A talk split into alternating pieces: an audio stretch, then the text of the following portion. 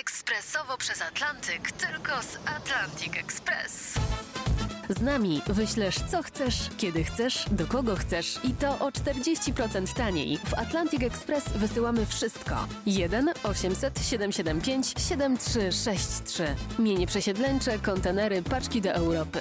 Atlantic Express o 40% niższe ceny na wysyłki kontenerów, samochodów i paczek. Ekspresowo przez Atlantyk, tylko z Atlantic Express. Witam, a moim gościem jest Marcin Ociepa, wiceminister obrony narodowej, lider partii Odnowa. Witam panie ministrze. Dobry. Kiedy pierwsze F-16 na Ukrainie? Panie jak zapadną takie decyzje, to wtedy będziemy mogli ustalać harmonogram. Najpierw decyzja polityczna, później wojskowa, Ale związana bardzo szybko, bardzo szybko przyspieszyło wszystko, tak można powiedzieć. Politico już dzisiaj pisze, są czołgi, no to zacznijmy rozmawiać o F-16. Na szczęście, na szczęście my mówimy, Polska jest tutaj liderem tych wielkich apeli do świata zachodu, żeby zwiększać pomoc dla Ukrainy. Dajemy przykład. Jesteśmy liderami tej pomocy wspólnie ze Stanami Zjednoczonymi i Wielką Brytanią, ale potrzebujemy tego więcej i dobrze, że mamy decyzje dotyczące czołgów. Czas na kolejne. Politico twierdzi, że kraje nadbałtyckie są tutaj liderem w tym naciskaniu na F-16. My się też angażujemy w tę akcję?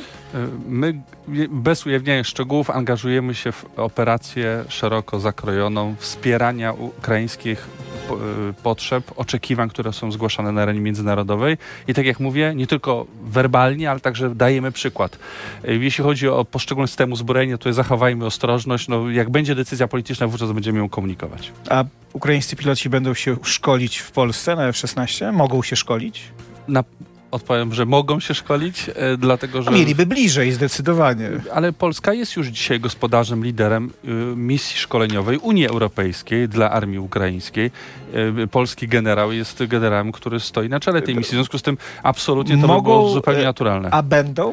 Będą, jeżeli zapadnie taka decyzja o przekazaniu tych samolotów dla Ukrainy, to oczywiście nasze, y, nasze terytorium jest terytorium otwartym na szkolenie także ukraińskich pilotów. Nasze migi walczą już w Ukrainie? Nic mi o tym nie wiadomo. No takie informacje się pojawiają. Nawet rząd nieoficjalnie, nawet politycy partii rządzącej przyznają to nieoficjalnie. Panie rektorze, ja należę do tych polityków, którzy uważają, że dopóki trwa wojna, dopóty należy dawkować informacje, być bardzo ostrożnym w ich podawaniu, ponieważ one nie służą niczemu więcej niż tylko zaspokojeniu albo ciekawości, albo stanowią cenne źródło informacji dla naszych przeciwników, dla tych, którzy zaatakowali Ukrainę. Stąd w, w Ale już na wiosnę ponoć miały trafić, tak podają media, części do migów, w tym no, takie części jak na przykład kadłub czy skrzydła. Panie rektorze, ja mogę potwierdzić, że Polska przekazała bardzo dużo różnego rodzaju sprzętu i całych systemów uzbrojenia i poszczególnych części, które mają służyć temu, żeby Rozumiem, że również części migów. agresja rosyjska została odparta. A części nie, migów nie trafiły. będę potwierdzał poszczególnie, dlatego że to są informacje niejawne. Dobrze, będzie, będziemy walczyć o to, żeby także migi zostały przekazane w całości już, nie w częściach Ukrainie? Panie rektorze, Czy pan- będziemy walczyć? Nie pytam jeszcze się, raz, czy przekazaliśmy. Jeszcze raz, pan redaktor mówi o poszczególnych systemach uzbrojenia. Ja chcę powiedzieć, że to Ukraińcy są Nie, pytam, auto- ja powiem panie ministrze, dlaczego to autorami pytam. listy oczekiwań i oczywiście oni mają znacznie większe oczekiwanie niż Zachód y, y, może spełnić. Natomiast na, na pewno należy na pewno z, w, zrobić wszystko, żeby te oczekiwania były Panie spełniane. ministrze, ja to pytam dlatego, że Olaf Scholz y, kilka dni temu powiedział, że teraz to Niemcy i Wielka Brytania są liderem w dostawach broni. Jak tak dalej pójdzie, y, to kraj, który się najbardziej ociągał z przekazywaniem broni, no może jeden z tych krajów, bo nie był jedyny, wyjdzie na głównego lidera pomocy. Może trzeba zmienić politykę informacyjną i mówić, dostarczyliśmy.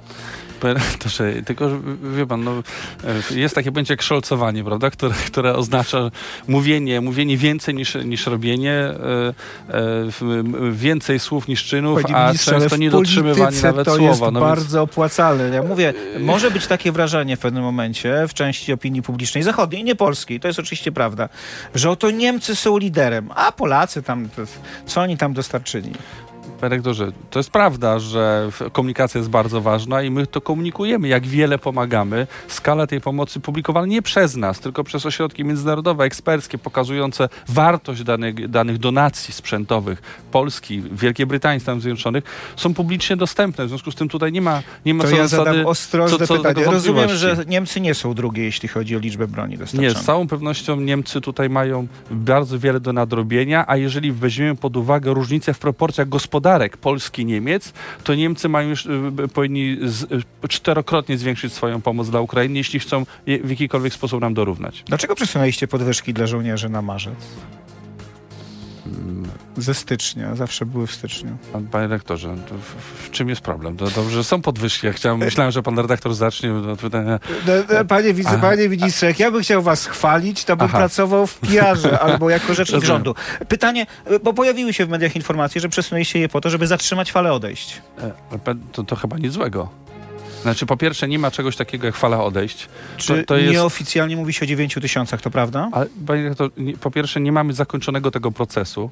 Chcę powiedzieć tak, to jest bardzo ważne pytanie, dziękuję za nie, bo trzeba to jasno powiedzieć. Co roku jesteśmy świadkami, jesteśmy przepytywani co, co do z, y, odejść z wojska. Są Co sensacyjne informacje. naturalne, że ludzie odchodzą na emeryturę, to No, ale rozumiem. panie doktorze, co Pytanie roku są- skalę. So, co roku są sensacyjne dane podawane. Chcę powiedzieć, że co roku zwiększa się, odkąd rządzi Zjednoczona Prawica, zwiększa się liczba żołnierzy Wojska Polskiego. Co do tego nie ma żadnych wątpliwości.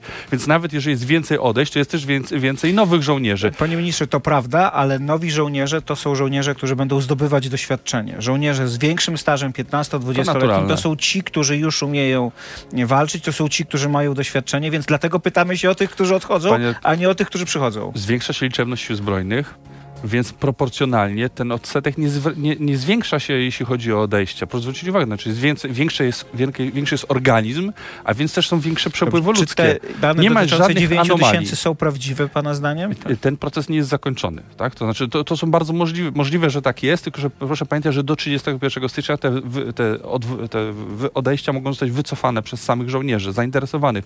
Poczekajmy na koniec tego miesiąca. Czyli ten marzec nie jest przypadkowy przesunięcie Poczekajmy na, podwyżek. poczekajmy na koniec miesiąca, żebyśmy mieli p- pełny obraz tego, tego Panie ilu żołnierzy więcej przybyło. Na pewno gwarantuję, już, to, już dzisiaj to wiemy, że nawet gdyby wszyscy, którzy złożyli wypowiedzenia wytrwali w tej decyzji, to i tak będziemy mieli przerost żołnierzy To ja wrócę do Polskiego. pierwszego pytania. Czyli ten marzec nie jest przypadkowy Jeśli chodzi o, o świadczenia, o podwyżki, o, dodat, o dodatki, te dodatkowe korzystne naliczenia emerytalne, to wszystko oczywiście nie jest przez przypadek. My chcemy po pierwsze docenić żołnierzy Wojska Polskiego, którzy w ostatnim czasie w sposób szczególny zdali egzamin z obrony polskiej granicy, wsparcia uchodźców, ale także w sytuacjach kryzysowych związanych z na przykład z klęskami żywiołowymi. A z drugiej strony oczywiście chcemy zachęcić nowych chętnych do wstępowania do służby. Jak więcej... No właśnie, na jakim etapie jest budowanie tej 30-tysięcznej, większej, dużej, 300, potężnej, 300 300-tysięcznej armii? No, jesteśmy w harmonogramie. Dzisiaj już możemy mówić o 163 tysiącach żołnierzy różnych rodzajów s- sił zbrojnych, różnych rodzajów służby wojskowej i, także w tym roku będziemy notować wzrost. Jaki? Poczekajmy, poczekajmy Wróci do, zasadnicza do służba wojskowa? To jest pytanie, które wielu młodych ludzi sobie zadaje. Ona wróciła, tylko w wymiarze dobrowolnym. I tu też wielki sukces. Ona została wprowadzona w zeszłym roku. Tak, ale mówiąc zasadnicze, to oczywiście prawda. No, no, ochotnicza to jest ochotnicza, nawet jeśli jest zasadnicza. Czy wróci jako obowiązkowy Nie, pobór? dzisiaj nie ma takich planów. Można powiedzieć jasno, że sprawdziła się zasadnicza dobrowolna służba wojskowa, ponieważ przeszkolonych zostało ponad 16 tysięcy ochotników i to jest więcej niż nawet zakładaliśmy. W, za, za zeszły rok, więc cieszy się ten rodzaj służby dużą, dużą popularnością. Nie ma dzisiaj potrzeby przywracania zasadniczej obowiązkowej służby wojskowej. Do tego tematu już za chwilę wrócimy w Radiu RMF24 i w naszych mediach społecznościowych i w portalu Interia. Teraz żegnamy słuchaczy radia RMF FM, ale jak powiedziałem, pozostajemy em, w internecie w RMF24, w RMF24.pl, w Interii i w naszych mediach społecznościowych. A naszym gościem jest minister Marcin Ociepa, wiceminister obrony narodowej, lider partii Odnowa. No to zatrzymajmy się szefie nad tym poborem. Stowarzyszenia, stowarzyszenia. E, partii, Stowarzyszenia oczywiście. E, Generał Leon Komornicki mówi, nie da się utrzymać dużej, potężnej armii, szczególnie w sytuacji zagrożenia wojennego, bez obowiązkowego poboru. Panie, no dzisiaj nie mamy takich planów. Jeszcze raz mogę, jeszcze raz mogę powtórzyć. E, nie ma konsensusu społecznego w, w, wokół przywracania tego rodzaju służby. Skupiamy się na zwiększaniu liczebności zawodowego Wojska Polskiego, terytorialnej służby wojskowej, wreszcie takich mechanizmów, jak wprowadza zasadnicza dobrowolna służba wojskowa. I dopóki mamy przyrosty wszędzie, e, i, i jeśli chodzi o One chętnych- są wystarczająco szybkie? E, Na dzisiaj tak. Na dzisiaj tak. Zobaczymy, jaki będziemy mieli efekt za, za zeszły rok rekrutacji i także jak się zakończy ten rok, bo to są y, y, regulacje, które weszły, na przykład kiedy mówimy o zasadniczej dobrowolnej służbie wojskowej, panie rektorze, w zeszłym roku, w połowie zeszłego roku na mocy ustawy o broni ojczyzny. Więc to są procesy długoterminowe, wieloletnie. Pytam o to Poczekajmy. także dlatego, że są już kraje, na przykład kraje nadbałtyckie, które ten obowiązek służby wojskowej przywracają. Przykładem jest Łotwa. Tak, tak. My, my my wiemy, wiemy, tylko że sytuacja Łotwy jest trochę inna niż jednak Polski. Tak? To znaczy siły zbrojne łotewskie są no znacznie mniejsze niż polskie. Łotwa jest znacznie mniejsza, więc e, obowiązek obrony powszechnej kraju, który ma mniejsze rozmiary, I jest jeszcze tak dużo bardzo- większe i dużą mniejszość rosyjską dodatkowo. Dokładnie, plus jest bezpośrednio zagrożony aktywnością rosyjską. Znaczy, mówiąc w skrócie, bardzo łatwo ten kraj zdestabilizować.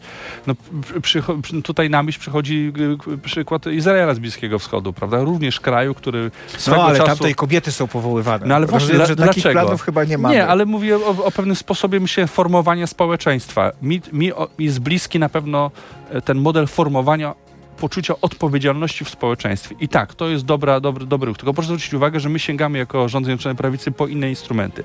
Mówiliśmy dużo o zasadniczej służbie wojsk, dobrowolnej służbie wojskowej. E, To są klasy mundurowe, rośnie ich liczba. Budujemy nowe strzelnice, rośnie ich liczba. Czyli 150% przepraszam, zmierzamy w kierunku skandynawskim, rozumiem, do pewnego stopnia. Tam wprawdzie ta służba jest, pobór jest obowiązkowy, ale i tak nie pobiera się wszystkich. Tylko się losuje e, i idą ci najbardziej losuje albo wybiera ochotników. Mamy swój własny model, panie doktorze. To znaczy na pewno budujemy odporność społeczeństwa, czyli chcemy, żeby jak najwięcej obywateli było przeszkolonych, wprowadzamy, dajemy im te możliwości, dajemy im te instrumenty. One są bardzo, bardzo korzystne, bardzo elastyczne. Poprzez klasy mundurowe, legię akademicką formujemy też now, młodych obywateli w poczuciu odpowiedzialności za ojczyznę i to sprawi, że jako społeczeństwo będziemy silniejsi, odporniejsi. Łatwiej jest do, w, w, w sytuacji zagrożenia sięgnąć do takiego społeczeństwa po zasoby ludzkie, niż do takiego społeczeństwa, które jest y, rozluźnione, rozleniwione i bez poczucia No tak, ale odpowiedzialności w za własny to nie kraj. Tylko kwestia armii. Oczywiście armia formuje ten poziom odpowiedzialności, także łączy to bardzo podzielone społeczeństwo. No ale tam jest również zagrożenie wojną cały No czas. tak, to, tam, to ich tam jednoczy. społeczeństwo jest znacznie bardziej zmilitaryzowane. My nie mamy potrzeby militaryzowania społeczeństwa, ale mamy potrzebę formowania poczucia odpowiedzialności w społeczeństwie i to realizujemy poprzez te programy, które wymieniłem. Czy dostaniemy coś w zamian za leopardy? Oczywiście jest tak, że przecież wszystkie te nasze donacje są w taki czy inny sposób uzupełniane albo donacjami e, w, w, amerykańskimi, albo możliwością zakupów na bardzo korzystnych warunkach, także Abramsów amerykańskich, albo zakupami takimi jak te w, to Korei. co, co możemy dostać Abramsy? Na przykład. Na przykład? Na przykład, no, nie chciałbym wchodzić w szczegóły, ponieważ ważne, żebyśmy nie wpadali w logikę takiego pan, targu tureckiego, Nie, ale prawda, pytam o to dlatego, że część publicystów, także część e, opinii publicznej obawia się, że jak oddamy Ukraińcom swoją broń, to się nie będziemy mieć czym bronić. No więc chcielibyśmy odpowiedzieć na to pytanie, czym się będziemy Oczywiście. bronić. Nie, pytanie jest zasadne. Uspokajamy. Po pierwsze, te donacje, które do, do tej pory były naszego autorstwa, e, są zrekompensowane innymi, innym wsparciem, szczególnie amerykańskim. Do tego Czyli są. Do tego są zakupy, e, czyli Abramsy, ale także inne sprzęty wojskowe, bo to jakby systemu, to, to jest tak, że m- pytanie, jakie my mamy potrzeby. No, y, y, jeszcze raz powtórzę, nie jesteśmy na ta, nie, nie, nie chcemy przyjmować logiki targu arabskiego, prawda, że jeden do jednego. I Nie chcemy coś logiki coś targu arabskiego, ale chcemy się czuć bezpiecznie. Pomagamy Ukraińcom, ponieważ wiemy, że oni także walczą za naszą wolność, ale oczywiście nie może to być kosztem naszego bezpieczeństwa i dlatego jest ten wielki plan, plan premiera Błaszczaka, który zakłada z jednej strony pozyskiwanie wsparcia z, ze, ze Stanów Zjednoczonych, z drugiej strony zakupy ze Stanów Zjednoczonych, także te, które, za które płacimy. No, no, Abramsy są także w pewnej puli no, ty, tymi czołgami, za które płacimy, po prostu kupujemy je. No, ale na korzystnych warunkach. Na bardzo, no nie, na, korzy- na bardzo korzystnych warunkach, ale też wa- warunki czasowe są tutaj ważne. Harmonogram dostaw, to sloty produkcyjne dzisiaj są znacznie bardziej cenniejsze. Czyli problemem nie są pieniądze, tylko problemem są Jest sloty czas. produkcyjne, jest czas, którego my nie mamy. I stąd też zakupy koreańskie. I tu znowu premier Błaszczak wyprzedził innych polityków ze swojego regionu, bo e, dzisiaj już jest kolejka w Seulu różnych e, ministrów obrony narodowej z różnych państw sojuszniczych, także naszych sąsiedzkich, a my byliśmy pierwsi, dzięki czemu te olbrzymie zakupy, Panie ministrze, ale my K2, to kupujemy. Pan mówi, Armatohaubicka donacje 9. nasze są uzupełnione donacjami. Ale to, o czym pan mówi, to jest zakup. Ale panie rektorze, no znowu, y, po pierwsze częściowo mamy donacje, gdzie po prostu za coś nie płacimy. Z drugiej strony to, że my I otrzymujemy... Abramsy ba- też możemy dostać w takiej Ale formie. panie rektorze, jeżeli otrzymujemy y, jakiś system uzbrojenia w bardzo korzystnych warunkach finansowych, no to to jest rekompensata tej naszej donacji. Także znowu nie wpadajmy w tą logikę jeden za jeden, prawda? No bo to, to, to, to by oznaczało, że my chcemy wymienić kosztem Ukrainy swoją własną flotę czołgów, prawda? No nie. My w, ma, No to, co mamy... To, to nie jest tak, że chcemy od razu wymienić. e, To, co mamy, 14, przekazujemy. Jedzie od nas niewielka część naszych e, leopardów, to też trzeba uczciwie powiedzieć. Leopardów, ale inne czołgi, które przekazaliśmy, sytuują nas na pierwszym miejscu, jeśli chodzi prawda. o ilość broni pancernej, prawda? I czołgów, i e, Panie bojowych ministrze, wozów kiedy piechoty. te czołgi, nie tylko od nas, także z innych krajów, z tej całej grupy, które przekazują, trafią realnie e, na ukraiński front? Kiedy mogą trafić, bo Kiedy to mogą wszystko trafić, zależy od rządów kiedy tych my, państw. To jest oczywiście prawda, dlatego się pytam, kiedy, kiedy będą walczyć, bo my się cieszymy, Jasne. że one są przekazane, no tylko, że to, że są przekazane z perspektywy Ukrainy jeszcze niewiele znaczy. No pytań, czy ma, będzie mieli znowu do czynienia z szolcowaniem, prawda? Bo można coś obiecać. Pytanie, kiedy zostanie realnie dostarczone y, i pewnie zależy, o którym kraju mówimy. Ja bym oceniał, że jest to perspektywa kwartału. Znaczy kwartału, kiedy te czołgi mogą realnie znaleźć się na terytorium Ukrainy i wejść do walki. Pewnie z niektórych państw szybciej, z innych państw trochę później. Em, Natomiast ważniejsze jest tutaj, y, żeby przeprowadzić sprawnie proces szkolenia załóg, ponieważ to jest ta nowość, prawda? Te załogi będą się także w Polsce szkolić. Yy, także. Yy, Dlaczego to jest ważne? No bo w przypadku przekazywania sprzętu postsowieckiego, no to Ukraińcy mają doświadczenie walki tak, na tym sprzęcie na i dlatego te donacje polskie były bardzo cenne z tego powodu, że mogli Ukraińcy po prostu swobodnie przejść do tych powiedzmy sobie szczerze, do- bo do tych jedna rzecz to są żołnierze, którzy będą tam w nich walczyć, ale druga rzecz to są też ci, którzy będą je naprawiać. Czy Oczywiście, takie szkolenia oczywiście, będą także oczywiście. w Polsce? logistyka, serwisowanie, części zamienne, naprawy wreszcie poużyte. To, to jest Polska stanie się hubem dla takich, dla takich właśnie potrzeb. To to są bardzo różne sprzęty z całego świata, które trafiają. Ale tutaj na pewno Polska odgrywa liderską rolę także w tym, w, tym obszarze już teraz. Czy to będzie rzeczywiście, tak jak mówi prezydent Wołodymyr Zełański, żelazna pięść czołgowa, pancerna pięść, która uderzy w Rosję? Czy to jest takie znaczenie tych przekazanych czołgów e, do Ukrainy w tej chwili? Mm, Bardzo ważne jest pilnowanie precyzji języka. Ta pięść nie uderzy w Rosję. To Rosja uderzyła żelazną tak, pięścią w Ukrainę. Siły rosyjskie, w Ukrainę. Ale dzisiaj ta, to, jest, to jest pięść defensywna, która ma sprawić, że e, spodziewana ofensywa rosyjska, która na nowo ruszy, lada moment, na Ukrainę, e, pytań z których kierunków i jakiej mocy, ale na pewno spodziewam się, że Lada będzie... moment, jesteśmy o tym już przekonani. Te duże- informacje są pewne. Ja powtarzam e, słowa e, Sił Zbrojnych Ukrainy, e, ukraińskie komunikaty, nie, nie zdradzając naszych danych wywiadowczych. E, Spodziewamy się, Ukraińcy spodziewają się tej ofensywy. W związku z Także tym ze strony Białorusi? No, to jest jeden ze scenariuszy, jak najbardziej. No, obserwujemy i to też e, trzeba powiedzieć. Nie, bo to jest dla nas bardzo istotne, dlatego że Bardzo. atak ze strony Białorusi może na przykład oznaczać odcięcie e, tej strony lwowskiej od Polski, utrudnienie, em, utrudnienie działań, także pomocy, ale również potencjalne zagrożenie e, nad granicą polską. Oczywiście, że tak i bierzemy ten scenariusz bardzo poważnie pod uwagę ze względu na to, że w gruncie rzeczy poprzez tak znaczącą, postępującą rusyfikację Białorusi no, nasza granica z samą Federacją Rosyjską de facto się wydłuża o granicę polsko-białoruską. E, To obserwujemy, obserwowaliśmy na samym początku, kiedy e, rozpoczęła się, rozpoczął się atak hybrydowy na naszą granicę za, pom- za pom- z użyciem migrantów jako broni, po to, żeby destabilizować państwo polskie, związać siły e, Wojska Polskiego i służb, które bronią polskiej granicy. Obserwujemy to dzisiaj, kiedy są tworzone łączone jednostki wojskowe białorusko-rosyjskie na terytorium Białorusi. Pytanie, czy zostaną użyte? No trzeba tutaj się temu przyglądać. I tak te czołgi będą mogły stanowić odpowiedź, no po prostu Ale robimy coś, żeby przewodu żeby- się nie, żeby ta nie ofensywa się nie udała. To oczywiście to jest jedna z, jedno z tych wydarzeń, które Polskę dotknęło najbardziej bezpośrednio. Jeśli chodzi o przewodów, to proszę pamiętać, że najprawdopodobniej, bo to ja poczekam na komunikat prokuratury, która bada to, to, to, to, to zdarzenie, no mieliśmy do czynienia jednak z defektem y, rakiety systemu obrony powietrznej u, Ukrainy. Znaczy ja nie zakładam, że Rosjanie chcieliby nas bezpośrednio w tej Tak, chwili zaatakować. To w tym Pytam się sensie raczej, nie ma czy- możliwości technicznych y, uchronienia się przed tym jeden na milion przypadków, bo to jest taka proporcja prawdopodobieństwa, że rakieta wystrzel, że rosyjska rakieta leci na Lwów, obrona przeciwlotnicza ją próbuje zestrzelić i jedna z rakiet obrony przeciwlotniczej y, gdzieś tam jest awaria, zbacza z toru, nie, nie ma, nie, nie, mechanizm samodestrukcji nie zadziałał i ona spada na terytorium Polski, a jeszcze, że ob, zabija obywatela, czy obywateli, tak jak było w przypadku Polski, to jest przypadek jeden na milion. Tego się nie da uchronić. Natomiast można się uchronić przed ataki, atakami rakietowymi i stąd są patrioty i amerykańskie, i wkrótce polskie, które rząd Zjednoczonej Prawicy zakupił kilka lat temu i my już czy, wkrótce będziemy mogli je powitać na polskim terytorium, e, żeby nie doszło do ataku na polskie terytorium. A kiedy te dwie baterie Patriot, które dotarły z Niemiec pod, na, pod Zamość, zostaną wpięte w polski system obrony? Lada moment, zgodnie z harmonogramem to jest przełom stycznia i lutego. Czyli to jest dosłownie kilka dni. Tak jest. To jeszcze zapytam o Rosję, bo ona bardzo histerycznie, agresywnie zareagowała na informacje o mm, leopardach, o czołgach. To są bardzo mocne wypowiedzi. Tam się pojawiają, łącznie z zagładą atomową, ale ona się pojawia regularnie. Obawiamy się tych gruźb, czy traktujemy to wyłącznie jako werbalną, e, konieczną wewnętrznie agresję w Rosji? Panie rektorze, rzecz w tym, że cóż więcej mogą zrobić Rosjanie. Rosjanie już rozpoczęli regularną wojnę na Ukrainie. To, że nazywają ją specjalną operacją, nie zmienia faktu, że dokonują pełnoskalowej inwazji na Ukrainę.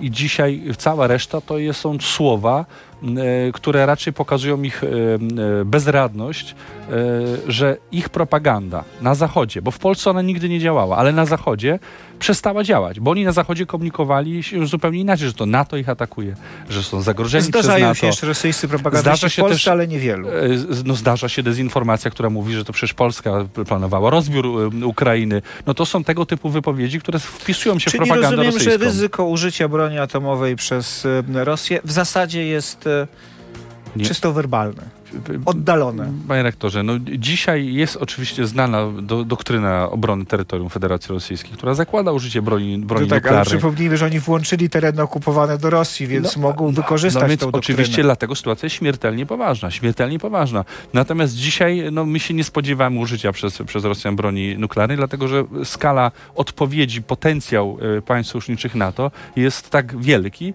że Rosja by przestała istnieć. W związku z tym raczej e, należy to traktować jako odstraszanie. E, Natomiast e, chciałbym uspokoić e, naszych sąsiadów z Federacji Rosyjskiej. Naprawdę nikt nie planuje ataku. To wy jesteście agresorami i tylko wy możecie zakończyć wojnę na Ukrainie, wycofując się z terytoriów Panie ministrze, to jeszcze pytanie o schrony. Mówiliśmy o ochronie. Zrobiliście już tą inwentaryzację. Pan zapowiadał ją nawet u nas w listopadzie. Ja mogłem tylko powtarzać słowa kolegów z Ministerstwa Spraw Wewnętrznych i Administracji. Tak, Ministerstwo Spraw Wewnętrznych i Administracji dokonało tej To inwentaryzacji. ile ich jest? I szykuje instru- instrumentów, które sprawią, że będziemy mogli e, mm, dokonywać ich rewitalizacji, bo to jest problem. Nie istnienie tych schronów, to, to jest jakby jeden problem. Drugi to jest kwestia dostosowywania ich do tego, żeby mogły być Ale, użytkowane. ale powiedzmy sobie szczerze, w starszych częściach dużych miast one jeszcze są. Są często z czasów postsowieckich, są tak także jest, głębsze. Tak jest, oczywiście. Tam, gdzie jest metro, też są. Ale na nowych osiedlach rozumiem, że nie ma.